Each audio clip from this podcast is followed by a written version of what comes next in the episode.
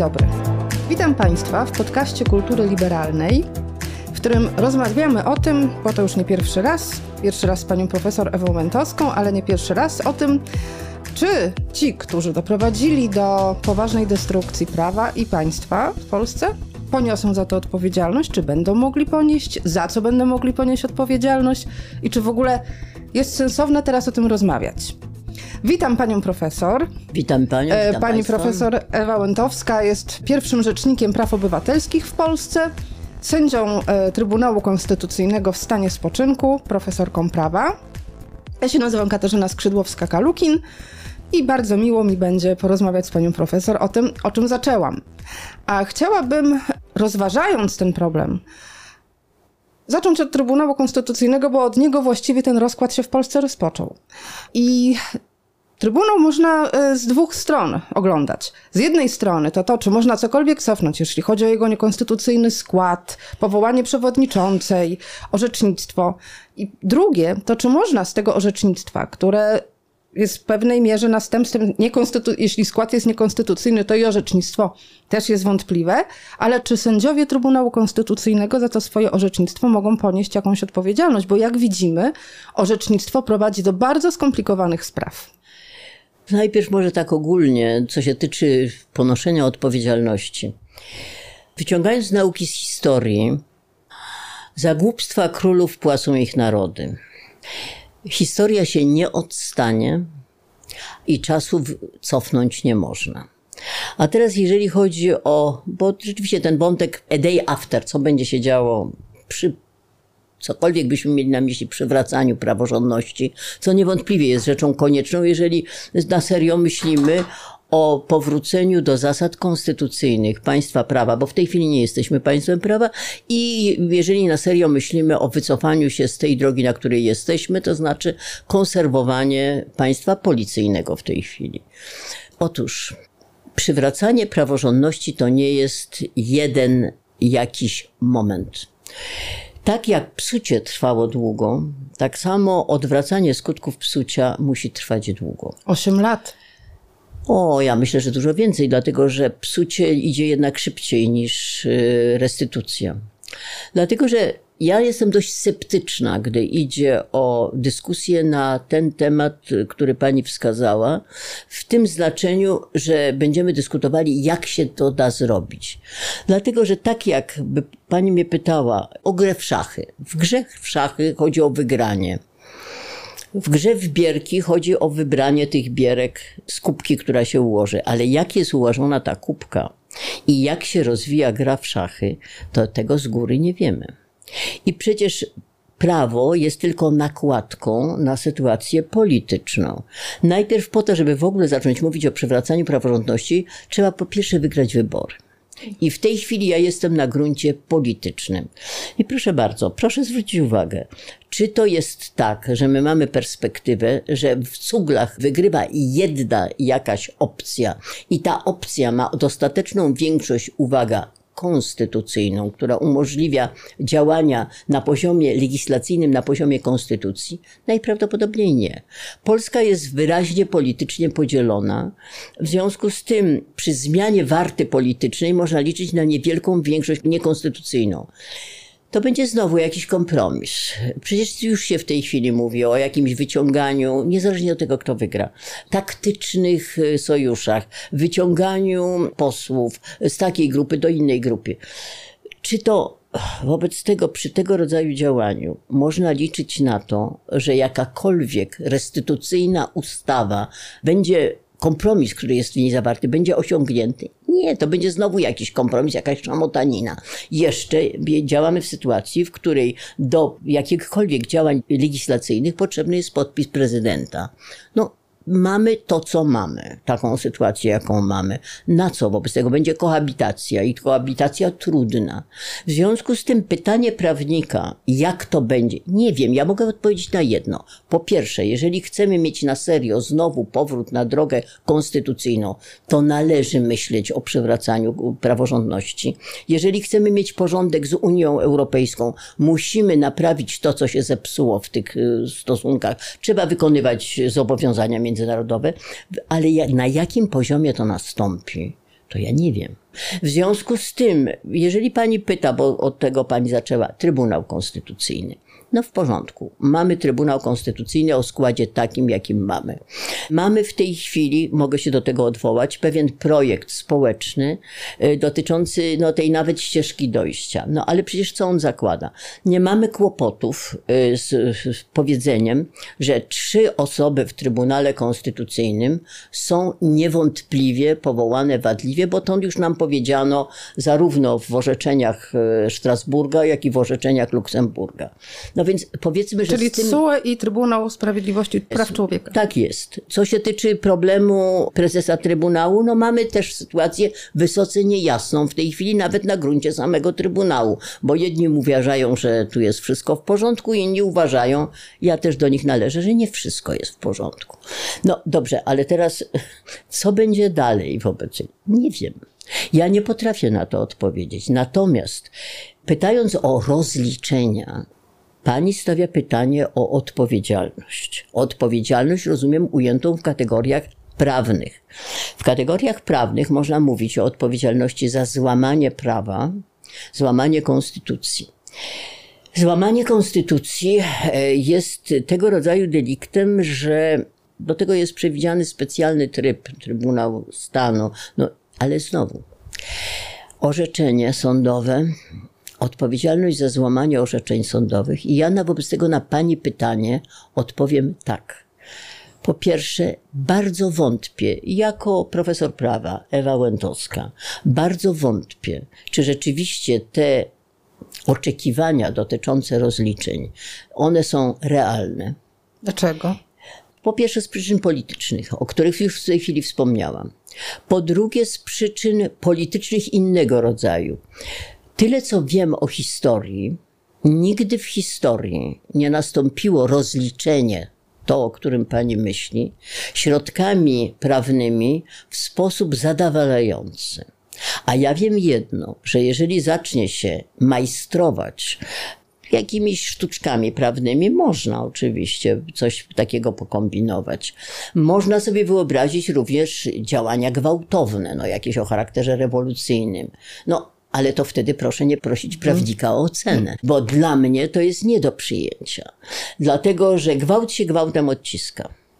Dlatego ja wierzę w ewolucyjną działalność, ja wierzę w potrzebę rozliczeń, ale nie wierzę w to, że to te oczekiwania, które są czasami zgłaszane, będą mogły być zrealizowane. Ja przypomnę tylko historycznie jedną rzecz. Była zaraz po, mm, w latach 90., była powołana komisja, bodajże pod przewodnictwem y, pana Rokity, w parlamencie y, do oceny przestępstw, uwaga, naruszeń prawa już bardzo wyraźnych, okresu PRL. Do niczego to nie doprowadził. Dlatego, że znów, jaka podstawa do ta w przepisach prawa, która mogłaby służyć jako podstawa do rozliczeń? Jest taki przepis, artykuł 231 kodeksu karnego. Niedopełnienie obowiązków, albo przekroczenie uprawnień. Przecież to jest kategoria bardzo płynna. Moi koledzy prawnicy karniści, przyzwyczajeni do zasady, że, że prawo karne jest prawem ściśle o wytoczonych ramach, będą mówili, no to jest zwrotnie dookreślone. To jest podstawa. No i teraz proszę sobie wyobrazić, kto będzie teraz to osądzał i ile czasu to zajmie.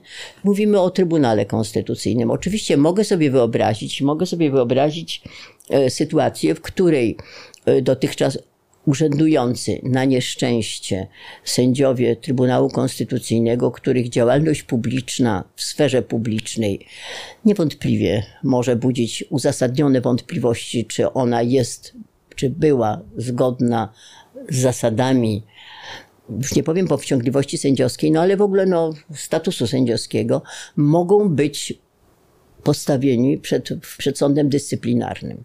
Tylko to wymaga czasu. To wymaga działania sądu dyscyplinarnego. Proszę zwrócić uwagę, postępowania dyscyplinarne toczą się muszą być wyznaczeni sędziowie, którzy są, tworzą sąd dyscyplinarny. Oczywiście wspomniany przeze mnie projekt społeczny przewiduje tam pewne możliwości. I ja sądzę, że te możliwości, jeżeli będzie sprzyjający klimat polityczny, będą wykorzystane. Ja taką nadzieję mam. Natomiast doświadczenie mi mówi, żeby nie zanadto przywiązywać nadzieję do tego, że to zostanie wyczyszczone do czystego. Mhm. Ale tym bardziej należy mówić, że jeżeli coś jest nieprzyzwoite i w tej chwili widzimy, że coś jest nieprzyzwoite, nazywać to. Dlatego, że jeżeli nie można liczyć na nie można w pełni liczyć na działanie sądowe, takie legalistyczne, to można przynajmniej liczyć na potępienie przez opinię publiczną. Na to, żeby nie przyzwyczajać się do złego standardu, tak? Dokładnie. A myśmy się już trochę przyzwyczaili. Mhm. Poza tym proszę zwrócić uwagę, jak ten przyzwyczajanie do standardu demoralizuje, bo ono jest łatwe. My powiemy, za nas to zrobi w przyszłości jakiś organ, jakiś sąd. Mhm. Nie my. Usypia, my, tak? Tak, nie my. My nie musimy się zastanawiać, czy podać komuś rękę, czy nie. Nie musimy się zastanawiać, czy komuś się ukłonić, czy nie. A jeżeli tego nie będziemy robili, to się strasznie rozczarujemy w przyszłości, a jednocześnie stworzymy podstawy do tego, że znowu na tym, na tym podglebiu wyrośnie nowa warstwa nieprzyzwoitości, złego standardu i czegoś, co naprawdę i słusznie wzbudza nasze obrzydzenie, przynajmniej moje, gdy idzie o obchodzenie się z prawem, bo prawo to nie jest tylko bipolarność, legalizm, tekst, nie tekst. To jest również cała warstwa tego standard przyzwoitego zachowania. To chociażby to, czego w tej chwili doświadczamy, no jeżeli chodzi o policję. No te wykręty. Co to, oni nie wiedzą, że oni się źle zachowują? Tak, ja myślę, policji... że oni wiedzą. O policję jeszcze chciałam osobno zapytać. Natomiast tutaj wracając do Trybunału Konstytucyjnego, ja mam jeszcze jeden taki problem. Orzeczenie o aborcji. Rozmawiałyśmy na ten temat kiedyś y, do kultury liberalnej, udzieliła mi pani wywiadu, tłumacząc, że wychodzi to orzeczenie z założenia, na które nie, powinno było się, nie powinien był się Trybunał zgodzić, bo to jest to założenie o tym, że konstytucja zakłada ochronę płodu od chwili poczęcia. Tak. Więc Trybunał, budując na tym swoje orzeczenie, wydał... ten paradygmat. Tak, wydał je, czyli ono jakby, można je potem zmienić, tę ustawę. Nie trzeba się stosować do tego orzeczenia Trybunału. Natomiast Trybunał wydał to orzeczenie, ale ono, skut... tak, ale ono skutkuje tym, co wtedy również pani przewidziała, że lekarze czują się zmrożeni Zostały dwie przesłanki do aborcji. Jedną z nich jest ochrona życia kobiety i zdrowia. Tak. I lekarze boją się ewidentnie, nie wiemy Bo tego, nie... ale najwyraźniej boją się decydować, a są ofiary śmiertelne, tak? tak. Tych działań bądź zaniechań, y, postępo- mhm. jeszcze nie znamy wyników postępowań wszystkich, ale są ofiary śmiertelne. Czy w związku z tym można jakąś odpowiedzialnością za to obciążyć sędziów, którzy podjęli takie orzeczenie? Wątpię. Prawną odpowiedzialnością pewno nie.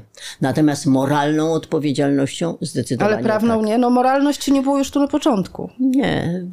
Przepraszam bardzo. Wydanie orzeczenia przez Trybunał Konstytucyjny oznacza, że Trybunał Konstytucyjny uznał dobrze czy źle, źle moim zdaniem, że aborcja z przyczyn tak zwanych eugenicznych jest niekonstytucyjna. Mhm. Ale to, ponieważ przyczyną e, wniosku do Trybunału e, była wątpliwość dotycząca kwestii trisomii, a nie znaczy, że chodziło o wszystkie wypadki, w których e, płód był niezdolny do życia z przyczyn wad letalnych. Otóż Trybunał postawił tutaj kropkę. I teraz w normalnym państwie powinno nastąpić przejęcie pałeczki. Po orzeczeniu Trybunału Konstytucyjnego powinno było nastąpić działanie ustawodawcze, które wobec tego dostosowałoby stan, bo Trybunał jest zawsze niszczycielem systemu prawnego, wyrywa coś z systemu prawnego, a nie może niczego dopowiedzieć. Nie jest Sejmem. Nie jest Sejmem. W związku z tym Sejm powinien był działać. I to tak miało być. Tylko, że Sejm umył ręce. I teraz ja na jedną rzecz jeszcze chciałam zwrócić uwagę. W tym takim ferworze publicystyczno-polemicznym, ja już nie pamiętam kto, powiedział głośno, o co w tej chwili zresztą toczy się chyba bodajże nawet jakaś sprawa karna, że któryś z polityków, nie chcę już ryzykować sama, z polityków PiSu ma krew na ręku. Przecież to jest powiedzenie figuratywne dotyczące tego, że właśnie zaniedbano dalszych działań polityczno-legislacyjnych, które powinny były nastąpić w takim wypadku. Zdano się na oportunizm lekarzy, u nas, jeżeli chodzi o zdanie się na oportunizm jakiegokolwiek środowiska, na to zawsze można liczyć w masie. W związku z tym mamy to, co mamy. To jest dosyć cyniczna polityczna gra, ponieważ stworzono warunki, żeby oportunizm środowiska zrobił brudną robotę za polityków. W tym sensie krew na rynku. I i zresztą proszę zwrócić uwagę, ten sam mechanizm w tej chwili jest stosowany chociażby przy kwestii referendum.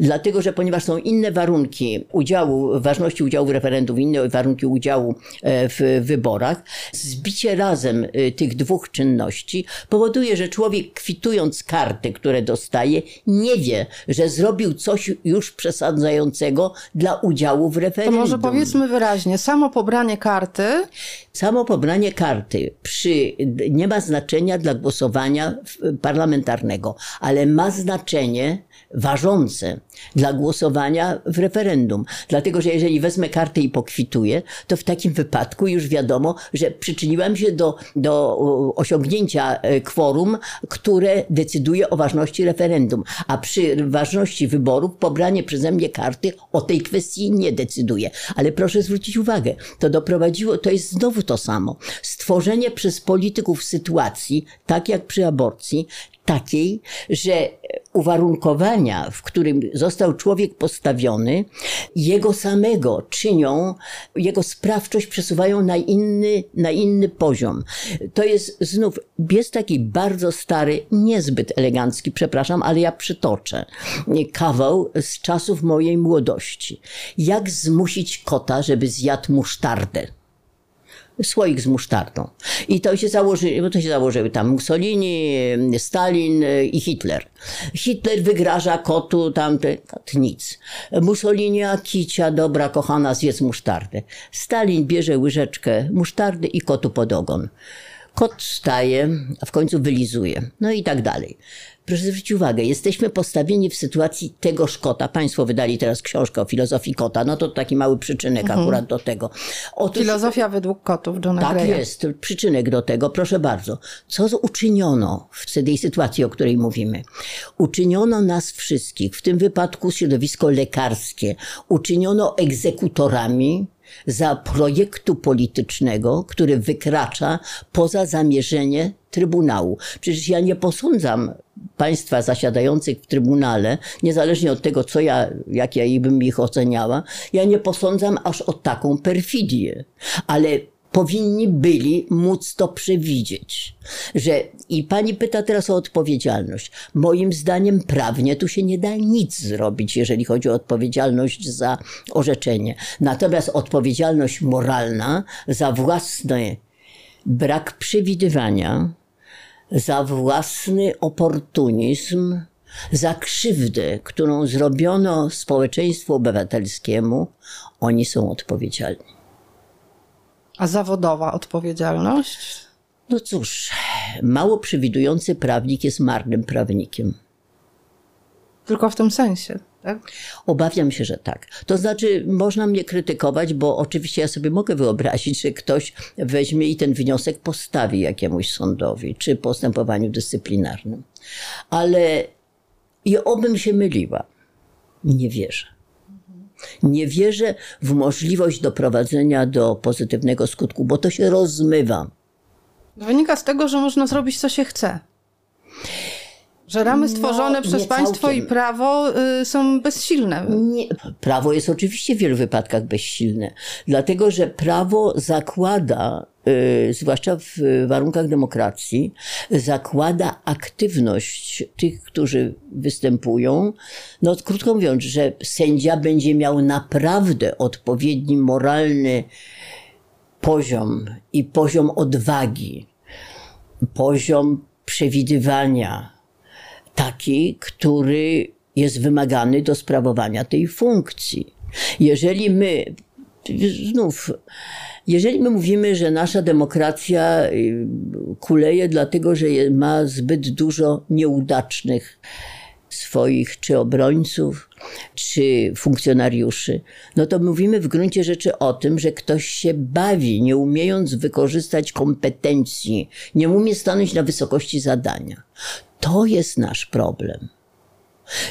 Czy każdy głupiec, który podejmuje się funkcji, której nie może pełnić, czy ze względów przygotowania zawodowego, czy może ze względów odwagi stopnia, której, której ta funkcja wymaga, czy każdego pociągnie się do odpowiedzialności karnej? Ja pamiętam, owszem, były, tu muszę odpowiedzieć koledzy karnicy, ja pamiętam takie procesy, funkcjonariuszy państwowych, kiedy próbowano pociągnąć do odpowiedzialności kogoś, że podjął się działań, do których nie miał kwalifikacji.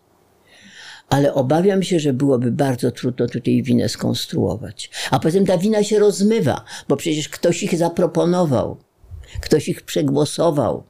Ta wina się rozmywa. To prawda, to prawda. I tego wszystkiego, ja doskonale rozumiem, że łatwo powiedzieć, że ktoś, kto się nie nadaje do danej funkcji, tej funkcji pełnić nie powinien. Ale czy tylko on jest prawnie od. Cały Sejm jest tak. odpowiedzialny. Tak. I zawsze ogromnym problemem było, zresztą tak jak w każdej odpowiedzialności prawnej, zawsze był problem przy ciałach zbiorowych. Jak to się rozkłada? Czy ta większość, która głosowała, czy ten, kto się aktywnie nie sprzeciwił. Dlatego jest taka pewna miękka otoczka prawa, która jest związana z zaufaniem, która jest związana z moralnością, która jest związana z odpowiednim poziomem odwagi, przede wszystkim u nas tego brakuje, odwagi, e, sprzeciwienia się, powoduje, że my nie, nasza demokracja kuleje z uwagi na brak tlenu, w którym, tego tlenu, którym powinna oddychać demokracja. No ale sprzeciw przecież był bardzo duży, zwłaszcza przy Trybunale właśnie. To ale, wielkie marsze. ale to jest sprzeciw uliczny, a to trzeba jeszcze, żeby się sprzeciwili y, sędziowie. Mhm. Odmówili. Tak. I to, mój Boże, to jest problem napisania votum separatum w odpowiednim momencie. To jest problem no, nie tylko podniesienia ręki przy głosowaniu, a to jest czasami trudne. Bo twierdzę, że największym, największej odwagi wymaga sprzeciwienie się kolegom od biurka. To prawda, są w najbliżej. W warunkach. To samo lekarze, o których żeśmy mówili. Sprzeciwienie się aktywne kolegom z tego samego, z tej samej zmiany, z mhm. tych samych gabinetów. Nie będę tego robił. Pokazanie, jak przychodzi policjant i tam różne tam usiłuje robić. Proszę wyjść za drzwi i tutaj ja decyduję, tak. co to się robi.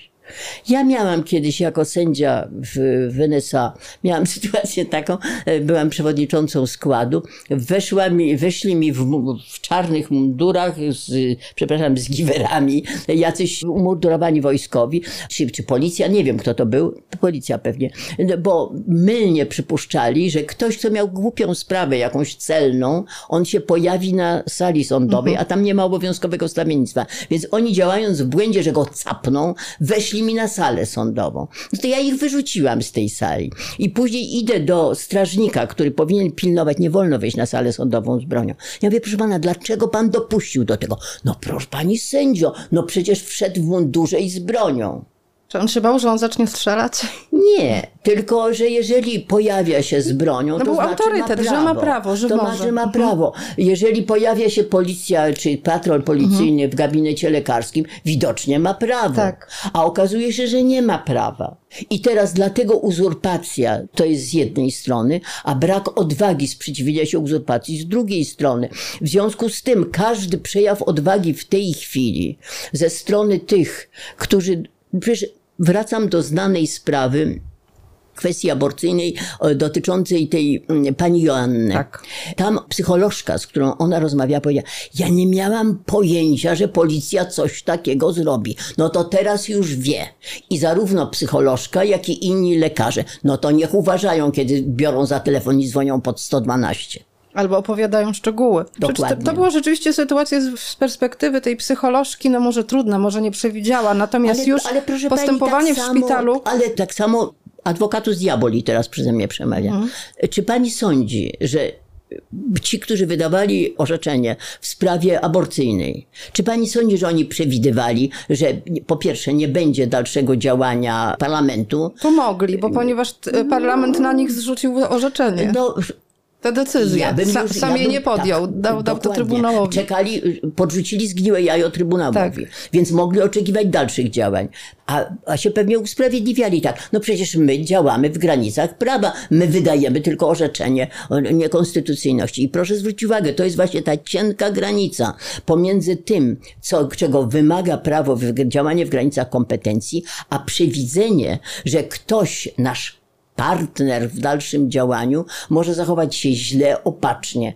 I ja bym powiedziała tak, w tej chwili musimy zakładać, mówimy to w tej chwili, jest sierpień 23 rok, w tej chwili doświadczenie już nam mówi, nie możemy liczyć na partner, innych partnerów, musimy się przewidzieć, że nasze działanie będzie interpretowane opacznie, złośliwie, może doprowadzić do dalszych konsekwencji. I jeżeli jesteśmy osobami odpowiedzialnymi, musimy to brać pod uwagę. Bo tego nam nie załatwi odwołanie się a day after, co nam kto zrobi. Druga rzecz, której to widać bardzo dobrze, to jest policja, o której pani już wspomniała. Twierdzi pani też w innych wypowiedziach, e, które śledziłam, że Polska właściwie spełnia już znamiona państwa policyjnego, Tak, pełni- bo to jest uznaniowość działania, nie działa policja w granicach prawa. Ja myślę, że to jest trochę to, o czym pani też właśnie teraz mówi, że policja nie przewiduje konsekwencji swoich działań, tylko stara się spełnić oczekiwania polityczne. E, Oczekiwania dowództwa, mówię już o szeregowych policjantach, No bo to jest formacja, w której, tak jak wojsko, wydaje się rozkaz, rozkaz trzeba wykonać. Tylko wobec kogo jest odpowiedzialny policjant w takim razie? Wobec swojego dowódcy, czy wobec, Wobec- wobec swojego czy wobec dowódcy. tego demonstranta z tęczowej Wobec demonstracji, którego dowódcy. wywozi po ciemku za miasto do... Wychodzi po ciemku za miasto. Proszę pani, ja nie, wy dojść do siebie nie mogę z podziwu, że można nie robić, znaczy, że można tak rozmyć odpowiedzialność za coś takiego, co się stało, dajmy na to we Wrocławiu ze sprawą Stachowiaka. Przecież to, to było filmowane. który I został zabity Tak. podczas przesłuchania. Ja, jak można dopuścić do czegoś takiego, że posłanka wymachująca legitymacją poselską dostaje w nos e, bombę gazu łzawiącego, się wszystko rozmywa. I wszyscy mówią, nie, no nic się nie stało, wszystko w porządku. No Mamy- ale nie jest wszystko w Ale porządku. jest wszystko ale też jakieś, e, zdaje się chyba, przepisy zostały tu naruszone, czy nie? Czy to po prostu zostały. zostały? Więc tu jest łatwiej. Tu jest łatwiej i tutaj można dojść do tego, kto wydał rozkaz, na przykład w konkretnej demonstracji, kto był dowodzącym akcją, kto podejmował dalsze decyzje. Akurat w tej chwili, gdy idzie o prawo policyjne, odsyłam do świetnego artykułu pani Wiolety Krasnowskiej w bieżącym numerze Polityki, właśnie o państwie policyjnym. To jest wywiad z panią profesor prawa, która dokładnie mówi, na czym polega doprowadzenie do bezkarności, wyłączenie bezpieczników, którymi policja powinna działać. Przecież te czarodziejskie zepsucia kamer, które powinny y, być, y, one się rozładowują i których, których nie ma w momencie filmowania akcji. To jest wszystko, ale przecież to, to co mają, przepraszam, za durniów mają, mają ludzie? Przecież to widać. Przecież to widać i to jest. I za to, bo im niżej schodzimy, tym łatwiej jest uchwycić, kto konkretnie psiknął gazem, kto konkretnie dowodził konkretną akcją czy konkretnym fragmentem akcji, kto wydał zgodę na konkretne zachowanie, bo tu trzeba uchwycić kogoś, kto w miarę precyzyjnie i tylko on odpowiada za daną Ale to oznacza, że to jest bardzo skomplikowany proces i Bardzo. długotrwały. I jeżeli każda taka sprawa, a było ich bardzo dużo, będzie badana, to rzeczywiście to są To te lata, o których pani To mówi. są te lata, o których, o których mówię.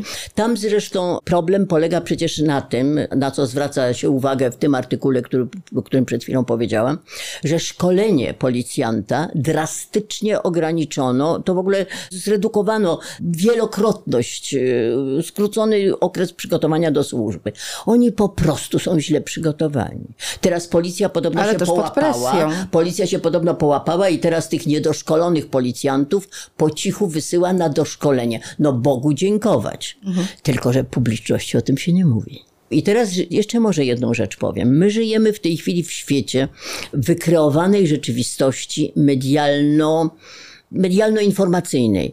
Dlatego, że ponieważ dyskurs, my jesteśmy chowani w takim, przy takim założeniu, coś się dzieje w państwie, media o tym raportują, e, ludzie nabierają zrozumienia dla otaczających ich rzeczywistości, ale my nie wiemy tego, albo nie mamy dostatecznej świadomości, że co najmniej od kilkudziesięciu lat, bo zdaje się, że to się zaczęło od pierwszej wojny w Jugosławii, e, która była, no pewnie już, to już chyba będzie 90. chyba 40, 30, ponad 30 lat temu. Media zaczęły być wykorzystywane w sposób celowy do wykreowania sztucznej rzeczywistości. Dlatego, że dostarczenie wiadomości czy niedostarczenie wiadomości jest bronią. I proszę zwrócić uwagę na ten wątek, o którym mówimy, policja. No, policja do ludzi idzie w zaparte, ale sama wie, że, że jest niedobrze, trzeba tę policję doszkolić. Czyli w innej, jakby to powiedzieć, sferze to się realizuje, jednak coś trzeba naprawić. Ale publiczność o tym nie wie. No to co to jest za demokracja? I co to jest za odpowiedzialność wtedy w takim wypadku? Albo nam ta odpowiedzialność zostanie dana, bo ktoś oprzytomnieje, że taki niedoszkolony policjant może narobić straszliwych rzeczy i trzeba ich jednak do, doprowadzić do jakiegoś porządku i ich doszkolić, albo trafimy na kogoś, kto powie, no bardzo dobrze, no cudownie jest. No i wypełniają to, co mają wypełnić, tak. się straszą. I dlatego, I dlatego ja po, skala zepsucia, której my doznajemy. To jest właśnie to, o czym pani mówi, prawda? To jest ten mhm. standard, który został zepsuty. Yy... Zepsuty, został zepsuty w takiej skali, ja tego na pewno już nie dożyję do prowadzenia porządku. Ale oby ludzie zaczęli się orientować dlatego, to wszystko, co przeżywamy, naruszenie praworządności, obalenie zaufania do sądów, wiara w to, że wyroki trzeba wykonywać, to zostało wszystko zniszczone. Przecież jeżeli weźmy media społecznościowe, tam się dzieją różne dziwne rzeczy. Jak teraz gdzieś przeczytałam, że jest jakaś szalona awantura w mediach społecznościowych, bo jakiś um, ktoś, kto tam publikuje w tych mediach, ciągle w imię dochodzenia do prawdy, jakby to powiedzieć, opisuje jakieś działania um, jakiejś celebrytki, która no tak. i tak dalej, i tak dalej. Więcej. Sąd, ponieważ wszczęto sprawę sądową, no więc spół poszedł do sądu, zakazano mu publikacji. On w imię dochodzenia do prawdy, dotarcia tak. i wolności słowa, on publikuje dalej duży film.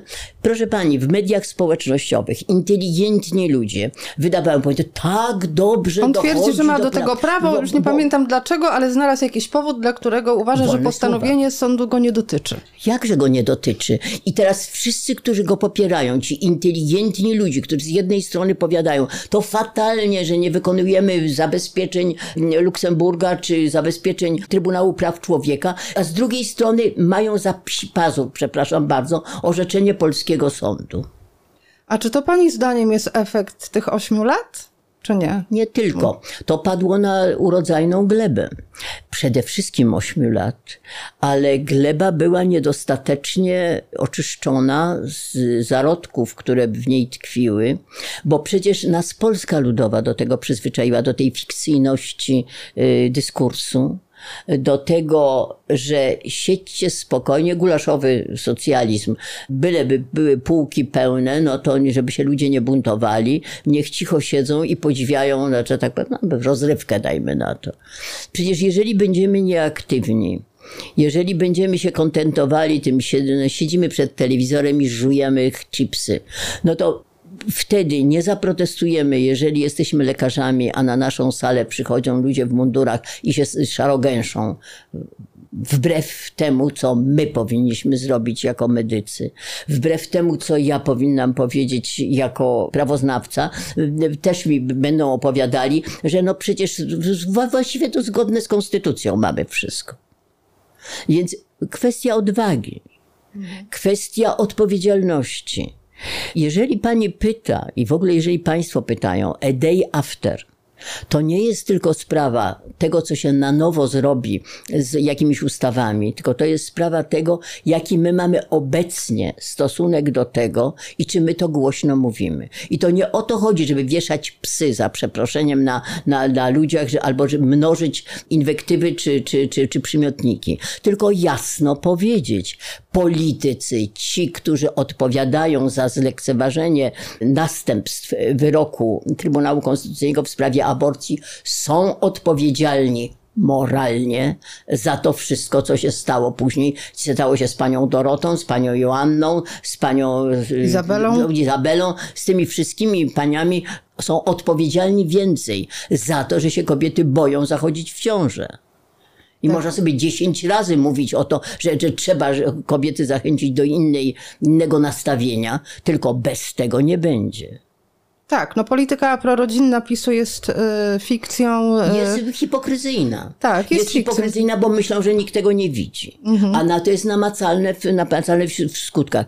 Do czego prowadzę? To nie jest tak, że ktoś za nas coś załatwi. Po prostu w ramach własnych kompetencji, które sami mamy, takie wąskie, jakie one są. Ja jestem stara, ja już wyroków nie wydaję, ale mogę przynajmniej po imieniu nazwać coś. I jeżeli ja w tej chwili nazywam budzenie złudnych nadziei, że prawo nam załatwi rozliczenia, to ja wedle tego, jak uważam, że, że, uważam, że dobrze pełnię swój obowiązek. Dlatego, że nic gorszego, tylko jak kołysanie złudzeń. Natomiast należy wyraźnie nazywać po imieniu te nieprawidłowości, które nas otaczają, dlatego że w przeciwnym razie możemy się gorzko zawieść na y, nadziejach na to, że nam jakiś cudowny środek po ewentualnie wygranych wyborach, po ewentualnie zmienionym prawie, po ewentualnie wdrożonym postępowaniu nam tę sprawę załatwi. To prawda. Jest tu tyle niewiadomych, że bardzo trudno jest o, o tym I ja mówić. dlatego na- namawiam do trzeźwości. Ja to nie odbieram nadziei, przeciwnie. Mnie się wydaje, że właściwie ulokowana nadzieja polega na tym, że w realny sposób się te szanse ocenia. Ale jest jeszcze jedna rzecz, którą chciałabym poruszyć, bo kiedy mówimy o tym, jak trudno jest spodziewać się rozliczenia, i jaka jest, jak, jak, Należy jak, jak podejmować wysiłki Oczywiście, tak, celu, tak, tak, pewno. podejmować, ale nie, Ale nie- nie- nie siedzieć być z przekonaniem, przekonanym. oni, oni za to pójdą do więzienia, Kaczyński będzie siedział, to może uśpić. Natomiast jest coś innego. Sędziowie, mówiła Pani chwilę o sądach. Sędziowie, którzy jednak chyba właściwie jako jedyna grupa zawodowa zachowali tę odwagę, bo nawet dziennikarze nie zachowali wszyscy, bo mówiliśmy też o mediach, bo są jednak przecież te media publiczne. Jednak e, część się zgodziła na to, że No. będzie dobrze zarabiać i odgrywa kapitalną rolę w kampaniach wyborczych, a sędziowie się naprawdę narażają. Sędziowie, niektórzy prokuratorzy, tam im jest jeszcze trudniej. Dlatego, że. O, prokuratorzy. Pro- Prokuratorzy im jest jeszcze trudniej, dlatego że sędziów przynajmniej do pewnego stopnia chroni jednak konstytucyjna zasada niezawisłości, jakkolwiek jest ją czasami bardzo trudno zachować. Przecież proszę zwrócić uwagę, w tej chwili. em, Znów, jak wygląda postępowanie wobec tak zwanych niepokornych sędziów? Wygląda w ten sposób, że tylko kilku sędziów dotknęło zdjęcie immunitetu, między innymi pana sędziego Igora Tuleje. Zresztą to zdjęcie immunitetu spotkało się, Bogu dziękować, z oficjalnym stanowiskiem zarówno Luksemburga, czyli CUE, jak i Strasburga, czyli Trybunału Praw Człowieka, gdzie wyraźnie powiedziano, że naruszono w stosunku do niego konwencję europejską. I dobrze, bo co prawda, znów, co jest samo w sobie skandalem. Wiceminister Sprawiedliwości, prawda, że na Twitterze, no ale teraz to taka moda, że się na Twitterach wypowiada, powiedział, że nie wykonają tego, tego wyroku Trybunału Praw Człowieka wobec pana sędziego Tulei. No nie wiem, wykonają albo nie wykonają. Trudno wiedzieć, ale przynajmniej od strony znów moralnej wiadomo, że wedle standardów europejskich sędzia sprzeciwiający się działaniom, które zostały inaczej określone przez e, sądy dyscyplinarne, te, których działanie zostało zakwestionowane w tych instancjach europejskich, wiadomo, że e, te instancje europejskie, sądy europejskie uznały e, prawidłowość zachowania sędziego, konieczności poszanowania jego integralności i niezawisłości. To dobrze. Ale znów, czy tych sędziów jest tak wielu? Oni są bardzo widoczni. Ale proszę zwrócić uwagę znów, jak długo trwało, zanim polscy sędziowie, zresztą w obronie swojej własnej, swojego własnego dobrego imienia, istoty sędziowskiego stanu, że oni się odwołali do że można iść do Strasburga, że można skutecznie stawiać pytania prejudycjalne. I znów przecież to trwa. Przecież proszę zwrócić uwagę, pytanie prejudycjalne to jest co najmniej 2,5 roku. Czy człowiek to wytrzyma? No, Przecież tak. jaki to jest straszny nacisk. Znów, co mówi oficjalna propaganda? Wszczęcie postępowania wyjaśniającego to jest żadna sankcja. Ładnie żadna sankcja. Jak sobie taki sędzia pojeździ po, po, po, po, po świecie, odrywa się od roboty i nic tylko pisze wyjaśnienia. Dalej mamy miękkie działania, przenoszenie między wydziałami. To też jest przecież szykana. Przenoszenie między wydziałami, różnego rodzaju szykany dotyczące wyznaczenia sędziego do spraw, na których on się nie zna, nie specjalizował się. No przecież to jest z natury, to nie tylko chodzi o cios y, w reputację zawodową, ale to chodzi o to, że człowiek sam się orientuje, że zaczyna być kierowany do robót, do których nie był przygotowany. No to jest tak trochę jak nauczyć. mobbing. To No są takie oczywiście. działania jak mobbing. A jednak sędziowie, y, no mówi pani, że widać ich, tych, ci, którzy zrobią, to ich bardzo widać, tak? Ale, No ale jest to ta grupa zawodowa, która... y, Proszę pani, myślę, że sędziowie na dłuższą metę im jest łatwiej, ale Bogu dziękować, że to widać, bo im sprzyja status. Im sprzyja ich status, ich ustawienie. Ale proszę zwrócić uwagę, sędziowie w stanie spoczynku Trybunału Konstytucyjnego, oni mają powstrzymane postępowania dyscyplinarne. To mało widać, bo to wszczęto i tam się niewiele dzieje. Ale były prezes Trybunału Konstytucyjnego, ma ciągle wiszące postępowanie dyscyplinarne. Pan sędzia Hermeliński ma wszczęte postępowanie dyscyplinarne. No proszę bardzo, no. Po co to się robi? Ano, żeby, przepraszam bardzo, za dużo nie gadali. I znów człowiek dla świętego spokoju, no, no będę się kopał z koniem. Tym bardziej cześć i chwała, że, że, że to robią. Bo już jak przestaną robić, no to wtedy no, Bo chodzi mi cały czas o to, że skoro użyła Pani takiego bardzo według mnie trafnego porównania z odpowiedzialnością za czasy PRL-u, jak długo przecież to trwało? Jak długo trwało i jak różne były poglądy na to, w jaki Tak. sposób rozliczać? I czy w ogóle rozliczać? Czy, czy, Ja czy nie rozliczać? zdania znów, że przyznam szczerze, bo to akurat przypadło na czas, kiedy ja byłam Rzecznikiem Praw Obywatelskich. Ja przestrzegałam też przed tym, że na pewno, jeżeli ktoś w ewidentny sposób łamie prawo, że to łatwo jest złapać, to wtedy tak, niech odpowiada.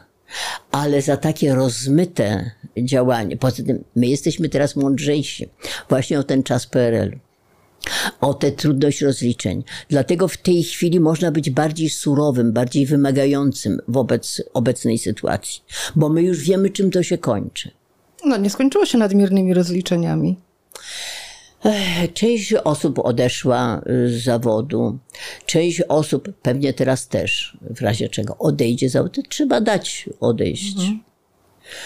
Prawo jest wspaniałym instrumentem, ale ono ma określoną wydolność.